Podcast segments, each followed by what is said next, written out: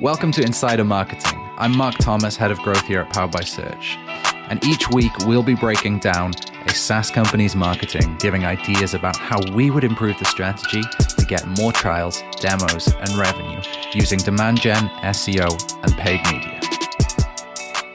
Hey everyone, welcome back to another episode of Insider Marketing, the show which takes a SaaS company's marketing strategy, looks at what they're doing great and where they could improve with SEO, PPC, and demand gen. Today I'm joined by Ali. Ali, how's it going? Yeah, all good, Marc. Happy to be here. All right, Ali says all good. He's feeling pretty unwell. He is a total soldier today. Bless him. Ali, I appreciate you. Hey, man, you know, I'm ready to talk SEO anytime, so I'm happy to be here. This guy. Okay, well, today we're talking about Field Pulse. And to give you a little bit of context about Field Pulse, here is a intro that I prepared on them. Now, before we dive into the episode, I want to give you some context around Field Pulse. Field Pulse is a field service management tool. They were founded in 2015 in Texas, and like the majority of companies we're going to talk about on insider marketing, we don't have conversion or revenue data, so we got to make some inferences. Our bet this time is that they're doing between 6 to 10 million ARR with a marketing team of 5 and a team of about 42 people overall. Today, we're going to share strategy ideas for demand gen, SEO, and PPC with Powered by Search Director of SEO, Ali Naqvi. Let's dive in. So that was a little bit of information about Field Pulse, and uh, today we're just going to cover off SEO and demand gen, and we're going to start with Ali. Yeah, cool. So I want to talk about you know some of the things that they're doing really well. My first impressions of the website are um, that it's actually in pretty decent shape from a technical perspective. So no real kind of huge red flags in terms of you know page speed and user experience, which is obviously a key uh, ranking factor at the moment, and well has been for a while. And they're even using things like schema markup on their FAQ pages, which I think is a great you know way to increase your chances of generating rich snippets in Google and capturing more of that search real estate. So again, they're doing pretty okay in terms of organic search traffic, yes, it's only around 10% of their whole. So obviously there's opportunity for growth there within their own marketing mix. But I think they are actually appearing for a, a wide variety of keywords. It's just the type of keywords that they're appearing for is where I think there's probably like opportunity to uh, be a little bit more targeted for their ideal customer profile. But we can dig into that a little bit more. All right. Well, hey, look. So why don't we do that right now? What do you mean when you say uh, targeted for that customer profile? Yeah. So one of the things that really stood out for me was some of their top organic keywords that they were currently ranking for are actually related to memes and electrician jokes. And I thought that might be a bit of an anomaly, but then I looked into it a little bit deeper, and they actually have a page dedicated to um, jokes around electricians. 24 of the best electrician jokes and memes etc they're actually generating a lot of organic search traffic for that page. My question of course is how relevant that traffic is and how well it converts. My guess would be not very well. So what i've seen is that some of their competitors are actually doing something quite similar. So when i look at keyword overlap reports with the likes of workiz.com fieldvibe.com, managemark.com, there is actually a lot of keyword overlap for these meme and joke and basically entertaining sort of topics. And here's my guess or my hunch looking at that competitor set, right? My guess is they've all kind of gone in there and done the traditional SEO keyword research process, found that there isn't a lot of search volume around their actual products and services, and then freaked out a little bit and thought, okay, well, how are we going to get people to our website? Because that's kind of the traditional mindset of, you know, we need as many people on our website as possible. And then it seems like, you know, everyone's sort of gone in and created their educational slash entertaining content. Main question that we ask, as you know at powered by search, is are you getting the right kind of people to your website? And, you know, are you actually addressing their pain points? I guess you could argue that wanting to be entertained and find jokes is a pain point, but probably not the most important one when it comes to choosing which field service software that you want to select. We think about pain point content in terms of like, what is it that is causing the customer who's going to ultimately use your product to lose productivity, to lose money, to take on emotional strain, to feel like they can't scale their business. Those are four pretty common things that we would go, okay, what are those problems? Um, when we talk about positioning, we talk in terms of like inefficiency, unproductive, and just generally try to understand what it is that they're doing currently that is not great for the growth of their companies or their growth as individuals and target those things.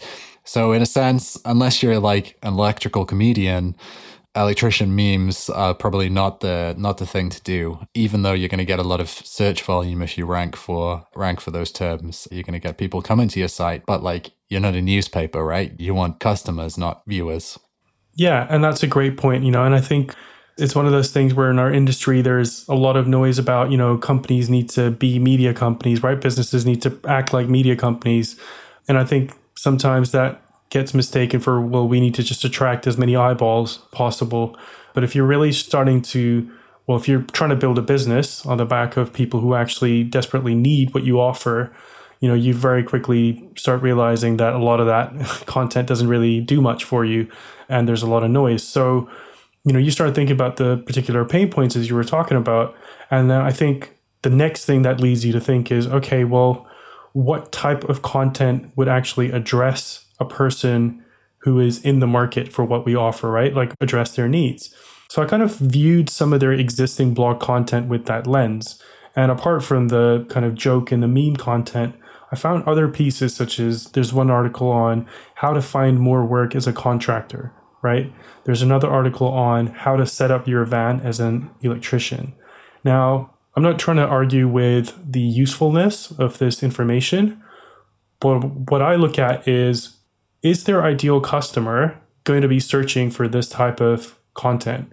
You know, because in my mind, they actually work with people, contractors who have a problem that they need to scale their business and now they cannot manage everything from resource management to invoicing to scheduling, you know, customer contact management on their own, right?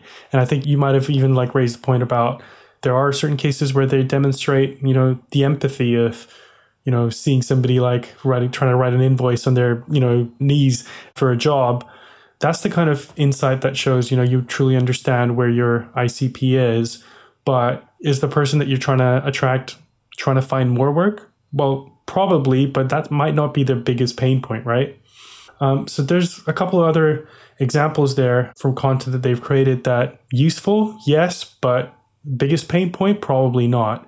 However, in fairness, there are some pieces that do address what I could imagine would be pain points. So there's a piece on cross state electrical license reciprocity, right? That's a mouthful, but essentially, for the electricians, providing them with information on, okay, is your license going to be valid if you go into another state? For somebody who's established running a business, I could see that being quite useful. So, um, yeah, yeah, I actually really like this one, uh, the electrical license reciprocity by state report. I think it's a good, smart piece of content. In fact, we have a client in a different industry. They're in shipping and freight management. They did a, it was kind of like a checklist for people to reference when there was a new piece of legislation coming in and people were unsure about how the legislation would affect them. So we ran a Facebook ads campaign that targeted people who were in the industry and sent them to this industry report, which we would then use to generate MQLs because it was timely, it was policy based, which is confusing for people, and it was to do with the whole business growth, right? So that was incredibly successful. We've got a case study of it on our site. Titan GPS was the client. So yeah, check that out. Okay, some things that I picked up on this page when I looked at it, Ali. The slug thing that goes into the URL bar, it's electrical license reciprocity by state 2021.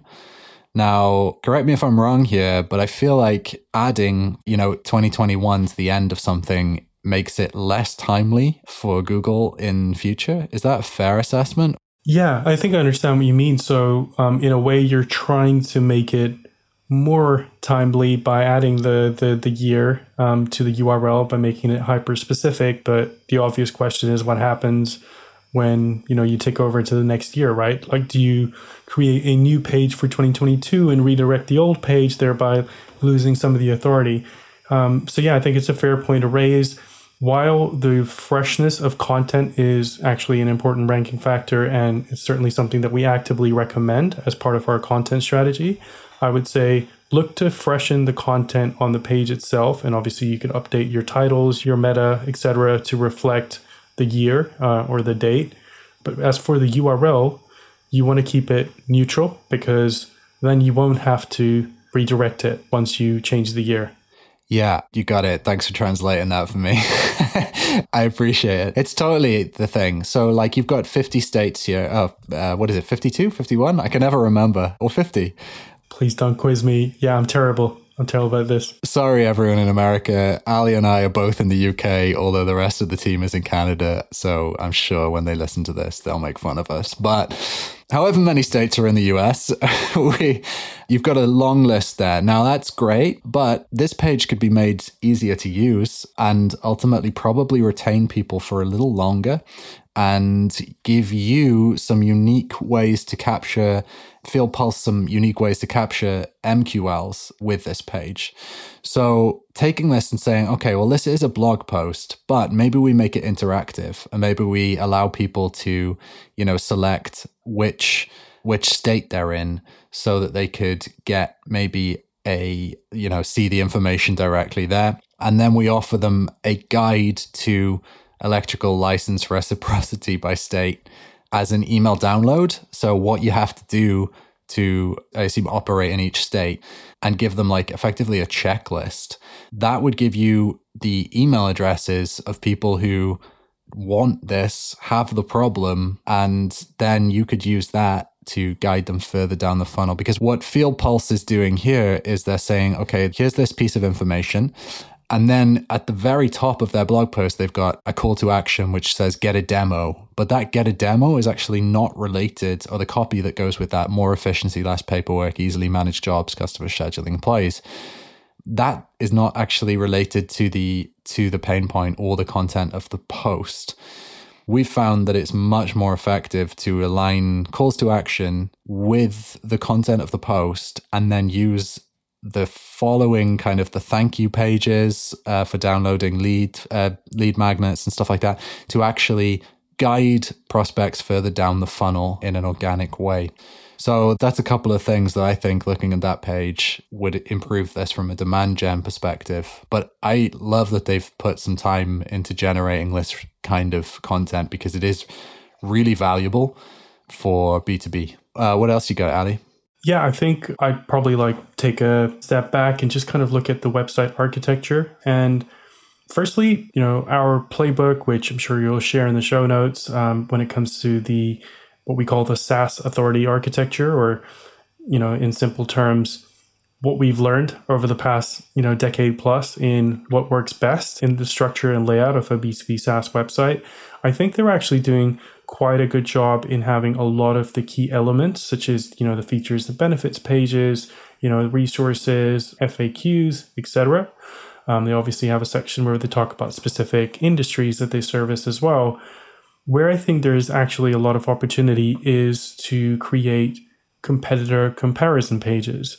You know, and going back to what we were talking about earlier, where you want to find the people who are as close as possible to you know making a buying decision right? And if you think about what are the sort of things that they'd be searching for they would be searching for you know use cases or comparison or you know roi calculators stuff that we talk about in another playbook um, called the buyer awareness matrix. We've got a lot of playbooks, guys. Uh, if you're listening to this and you're thinking that sounds great, you just go onto our blog and we've got a search form on there that you can use to kind of find the thing that you're most interested in. We publish basically our whole methodology and make it open so that everybody can, you know, implement it if they want to without ever talking to us. But we find a lot of people tend to read it and then say, that sounds great. I want someone to implement it for us, and they come to us directly, which is why we do it. 100%. I've actually, just a side note, probably in the last couple of months, onboarded four clients that learned about us that way. So it's certainly something that that works well. But yeah, so I think that's probably where a lot of the um, early opportunities would be. You know, if we were to work with a client like that, you know, the low hanging fruits definitely around the comparison pages. And the other thing is alternatives as well, right? You know, what is the alternative to competitor X? For sure. I was just tweeting about this yesterday, actually. The best pages in SaaS are not the ones that just try to say, hey, we've got these features and they've got these features. They're the ones that say, okay, look, these features, pretty much all software is going to have the same features, right, in an industry, because for it to be buyable by a business, someone is going to do a comparison and say, okay, does it have the basics? And you you have to be able to answer yes, right? Now, the thing that makes those competitor comparison pages and alternatives pages work for businesses is when they position themselves in the piece in a way that says, okay, look, we've got all these features, but here's why we work so well for a specific customer or a set of specific customers versus our competitors working for that same set of customers, right? Now, this feels like a good moment to talk about positioning because I just said it about eight times in that last paragraph. So I think field service SaaS, and we've got a couple of clients in field service who people will have heard of. So we've got a bit of experience of this. What I've observed is that in field service SaaS, people make common promises like build your business, get more clients, all in one tool, and quote on the spot. Those are like the four most common promises that I see when I look at these industries. Now, what you don't normally see is someone who stands out from the crowd. And I think that there's a number of ways for Field Pulse to do that.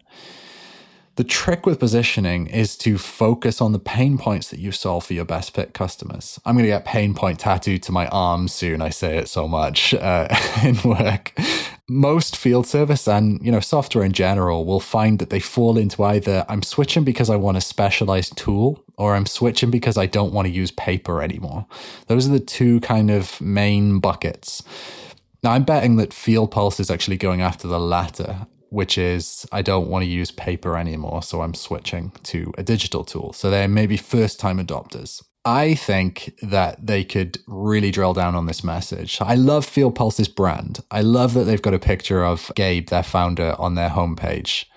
And I think he looks friendly. He looks like a person who's done this work. And if you click on their why page and you go to the About Field Pulse, they've got this beautiful story about Gabe doing work as a contractor. And he says when the contractor sat on the floor to fill out the job's invoice, and then they've got this sentence on there which says, No more kneeling on hardwood floors to fill out invoices or schedule the next job. Field Pulse takes the paper out of work. So much good stuff in that. So, a couple of things I love. A, it acknowledges that the customers have literal pain points. You know, their knees are hurting, right? They spend their whole day doing work which is physically challenging on their bodies it makes sense to drill into that and really focus on communicating A, that you understand the pain, and B, that you created this piece of software so that it could solve their specific problems because you had those problems as well, right?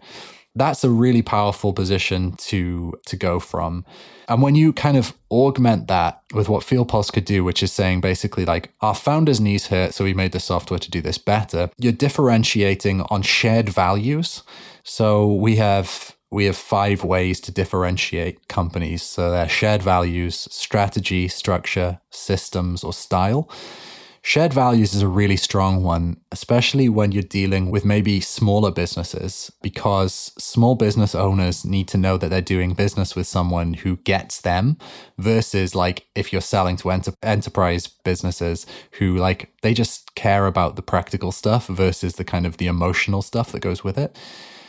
I think if Field Pulse were to take Gabe's story and the stories of other people they, you know, maybe talked to when they were founding the company and turn that into their messaging and really drill into that, that I think would improve their positioning, which ultimately improves a lot of their marketing or gives them a greater compulsion for a visitor to their website to convert because they say, Oh, I was like Gabe, or I am like Gabe was Therefore, I'm going to read further or I'm going to take action because if this solves Gabe's problem, then it's going to solve mine too.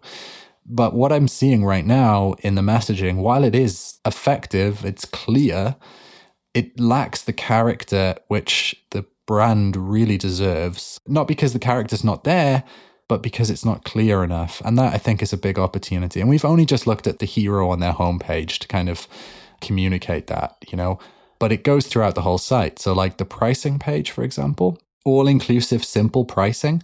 Sounds like maybe the pain point for a lot of their customers is that you have to buy a bunch of different tools. But if you were to take this and you were saying, like, you would kind of make this messaging about the client versus the product that they're buying, and say, like, we've got this tool analogy. Like, you buy so many tools for work, like, you don't need to buy more software tools. And basically positioning themselves as the friend of the contractor versus a product that solves the contractor's problems. I think that would be pretty strong for them. That's what I would recommend that they look at immediately in terms of positioning. What do you think about that, Ali?